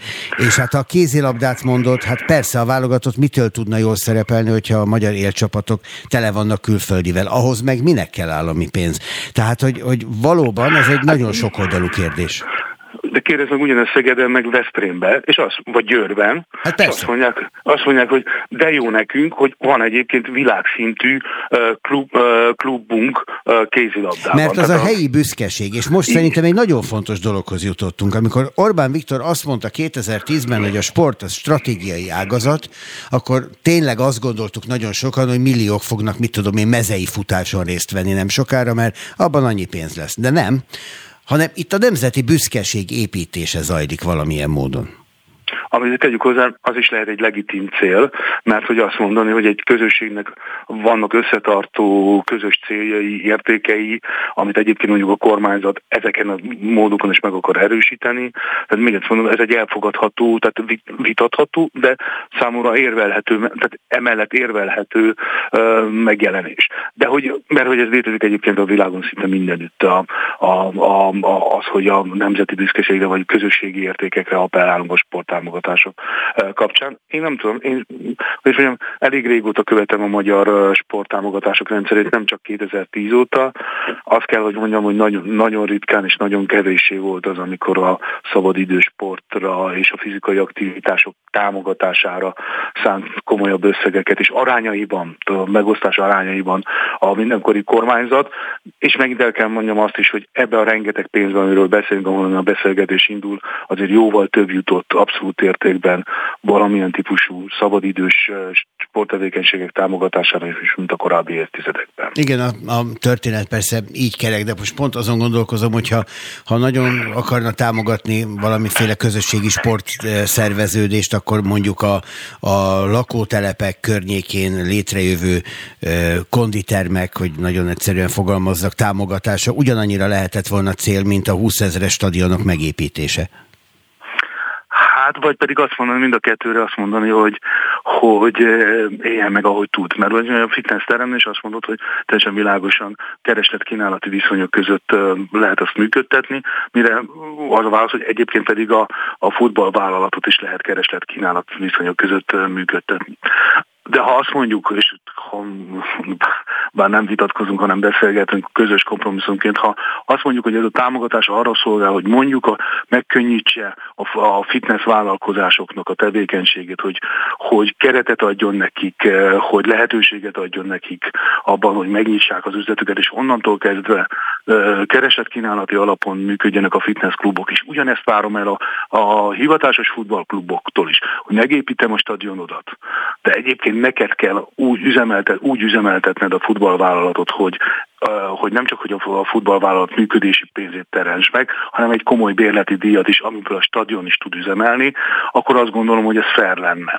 De valóban az történt, hogy miközben a látványsportok nagyon komoly lehetőségethez jutottak, a szabadidősportban egyébként ott is kaptak lehetőséget, mert azért ne felejtsük el, hogy a gyerekeknek az a típusú bevonzása és sportra szoktatása annak vannak olyan típusú következményei is, hogy, hogy elmennek a fitnessklubokba, múlva is később, hogyha kihullanak a, a nagy szervezeti rendszerekből, mert valóban felépül. Én azt látom, hogy azért a, megváltozott a testképről alkotott viszony, tehát a fiataloknál számít az, hogy hogy néznek ki, hogy erre most már vannak olyan típusú vállalkozások is, lást fitnessklubban, ahol edzeni tudnak, és így tovább, és így tovább. Tehát ilyen közvetett hatásokként azért megjelennek ezek a nagy támogatások. Itt mindig a hatékonyság kérdés, és évek, évek után ezt feszegetjük, erről beszélgetünk, hogy vajon ez a komoly, nagyon komoly támogatás, az mennyire hatékony pénzfelhasználást jelent, a közpénzfelhasználást jelent. Ugye volt egy olyan érv, hogy minden egyes for, sportra fordított sporin, forint, na, sportra fordított forint kétszer a két forintnyi megtakarítást jelent az egészségügyi kasszában ami hát egy nagyon nehezen igazolható állítás, pont azért, amit az előbb mondtál, mert hogy ennek van egy nagyon hosszú, több évtizedes távlata, mire ez valóságá válhat. Az viszont nagyon kézzelfogható, hogy milyen adókedvezményeket kapnak a futbalisták, hogy milyen adókedvezménnyel szerződtethetik őket a vállalkozások, hogy, hogy hogyan épülnek és hogyan maradnak adott esetben magukra az önkormányzatok a stadionokkal, aztán hogyan húzza ki őket több százmilliós támogatással megint a kormány, kormány. Tehát, hogy mintha itt úgy folyna a pénz, hogy semminek nincsen hatása, és semminek nincsen határa. Uh, erre mondom azt, hogy, hogy ezek nagyon rontják a hatékonyságot, hogy ahogy, ahogy mondod is, tehát nem követeltük, meg nem voltak ilyen típusú elvárásaink azzal kapcsolatban. Tehát, azt mondom, hogy csak az jelentkezzen bármilyen mondjuk pétank teremért, hogy ő építene önkormányzatként, aki 15 évig vállalja annak az üzemeltetési költségeit, és mondjuk csak mondok nagyon durva, a polgármester vagy az önkormányzat a személyes vagyonával felel, hogy ők fogják betenni, ha hiányzik az üzemeltetés pénz. Tudom, hogy ez elképzelhetetlen. De, de hogy tehát, ha, ha szabad pénzforrás van, az teljesen természetes ebben az országban, mindig is természetes volt, amióta az eszemet tudom, hogy akkor rárepülsz, és akkor azt mondod, hogy akkor nekem is kell pétank terem, mert hogy a szomszéd falunak is van. A dolog, hogy hogy fogod üzemeltetni, majd akkor meglátjuk, amikor majd oda jutunk. Típusú dolog, és nem voltak valóban ilyen típusú elvárások, e, e, e, fix kritériumok erre vonatkozóan. Ebből van az az érzésünk néha, hogy, hogy folyik a pénz, vagy nem, nem, nem látjuk annak a típusú racionál, minden egyes fillérnek a racionalitását. Ráadásul ugye szó volt arról, hogy majd tornatermek meg tanúszodák épülnek eh, nagy mennyiségben szabadidős sportközpontok, diák sportközpontok. A kimutatások szerint 50 milliárd forint ment erre, és hát eh, ezer milliárdnál több pedig a, az élsport építkezéseire. Tehát, mint hogyha ezek nem lennének egészen jól arányítva. Hogyan lehet mérni azt, hogy ez a 3500 milliárd, most kicsit kerekítve, ez hasznos kifizetés volt-e, vagy egy értelmetlen pénzszórás? Mivel tudjuk ezt mérni? Erre mondom azt, hogy mivel nem voltak a meghatározott cél, azon kívül, ahogy, amit te is idéztél, idéztél, hogy stratégiai ágazat, ezt kétségtelenül teljesítette ezt a célt, és e, megfontolást az, ezt jól látható módon. Nem voltak olyan típusú sikerkritériumok megjelölve, tulajdonképpen mai napig sincsenek megjelölve sikerkritériumok. Nem, tudjuk, nem tudjuk ennek a, a hasznosítását valóságosan mérni, mert ezért van egy, egy U20-as e, e, női Európa-bajnokságon elért negyedik hely, az ténylegesen fel lehet mutatni, hogy lám eredmény hogy megérte ezt a dolgot támogatni. És akkor az ember visszakérdez, tényleg ez a célunk, hogy erre menjen ennyi pénz? Egy, kettő, erre joggal hivatkozik a sport, minden sport, a kulturális ágazat minden egyes tagja, tehát nem kiem, kiem szeretem kiemelni, de tényszerűen, hogy ez tényleg egy összetett ökoszisztéma. Tehát ebben benne van az, hogy meg kell mozdítani a gyerekeket, mert, mert kevéssé fogékonyak a fizikai aktivitásokra, meg kell teremteni a kiválasztásnak a, tényleg azokat a kritériumokat, amelyeket a velünk versenyző országok hát alaposan előttünk járva megteremtették, meg kell teremteni a, a képzési feltételeket, a versenyeztetési feltételeket, és így tovább, hogy annak a pozitív hatásai majd visszahatva motiválják a következő generációkat. És ugye e, ezekben a dolgokban, és azt kell mondanom, nagyon méről indultunk, tehát szükségszerűen volt az, hogy valamekkora pénz elfolyjon. Most az elfolyás nehogy azt csak kedves rádióhallgató, hogy oda mentek az emberek, és haza lapátolták a pénzt, hanem nem, nem hatékonyan használták fel. Tehát szerintem ez bizonyos mértékig szükségszerű. De hogy ennek hol a határa, és túlléptünk-e már ezt a korszakot, nem tudom megmondani, még egyszer azért nem tudom megmondani, mert nem tudom mi ennek a fejlesztésnek a a, a konkrét, tehát a stratégiai célokat még csak fel ki tudom olvasni, de hogy a konkrét sikerkritériumok mik lennének, nem látom. És nem hát látom talán a ez a legnagyobb baj. Hát minden beruházásnál ez a legnagyobb baj, hogyha nem látjuk a végét, már pedig itt ennek semmiféle végkifejlete egyelőre nem látszik. Dénes Ferenc, köszönöm szépen, örülök, hogy itt voltál velünk. Szívesen, sziasztok, szia, szia, jó napot. Spirit FM 92.9 a nagyváros hangja. Mekkormos Roberti egyúttal. Szia! Szia, Egon, üdvözlöm a hallgatókat! Eljutunk mindjárt 9 órához, akkor eljön a ti időtök a bistróval. Lesz a bistróval a kultúra, gazdaság, ismeretterjesztés. De ami most izgalmas, és veled akarok beszélni két szóban, az a téma, hogy ingerültebben vezetnek a magyarok, mint korábban. Miért mondod? Mi az a, mi az a, az a közlekedési kihágás, ami téged leginkább idegesít, ami fölnyomja a vérnyomásod? Amikor így üvöltenek velem, mint hogy én rád förmettem. Tehát azt nem hallod, amikor látod az, az artikulációból, hát, látod, hát, hogy mit mond? De néha, néha csak az is elég ám hozzá, hogy indexelek és bemegyek elé. Hát ahogy kell, és, igen. Hát, és, és fel van háborodva, hogy hogy kerülök oda. Tehát hogy merek bemenni elé. Ez egészen furcsa. És belenézel a visszapillantóba, hát és ott látod persze, az artikulációt? Meg, meg odagurul mellém a következő lámpánál, és átinteget. És nem értem, hogy mi baj van. Aztán eljövök, hogy ja, hát ő volt mögöttem az előbb. Tehát, hogy mint hogyha lenne egy saját sávja, ami ki van ürítve neki. Látunk ilyen konvojokat, persze, amik haladnak a városon, azt se értem soha, mindegy. Mert néha nyilván erre van igény, de az, hogy minden nap mindenhova konvojjal kelljen menni bizonyos funkciók fölött, azt szintén nem értem, de nem erről beszélgetünk. Szóval, hogy, hogy, hogy mint hogyha az egy jussa lenne egy autóvezetőnek, hogy neki ott szabadságja van. Furcsa. És mi az, amit te leginkább hajlamos vagy elkövetni? Azért valljuk be, mindannyian követünk el némi kihágást. Hát, Vannak olyan dolgok, ami nem erő. Nekem ez, most ezt ünnepélyesen bevallom, elévült minden, tehát most minden elévült, nem kell próbálkozni, de ez az 50 kilométer, ez nem mindig megy. Szóval néha az ember óhatatlanul azt veszi észre, de hát nem 50-nel megyek már, mert hogy az, azért az üres úton, mondjuk mész egy soroksári úton, azért az 50, ahol 50-nel kell menni, az elég Hát az inkább, ha, inkább 60, Lehet, 65, van, 70. 60, van, ahol 70, van, ahol 50. Lámpáknál 50, ugye? Szóval ezek.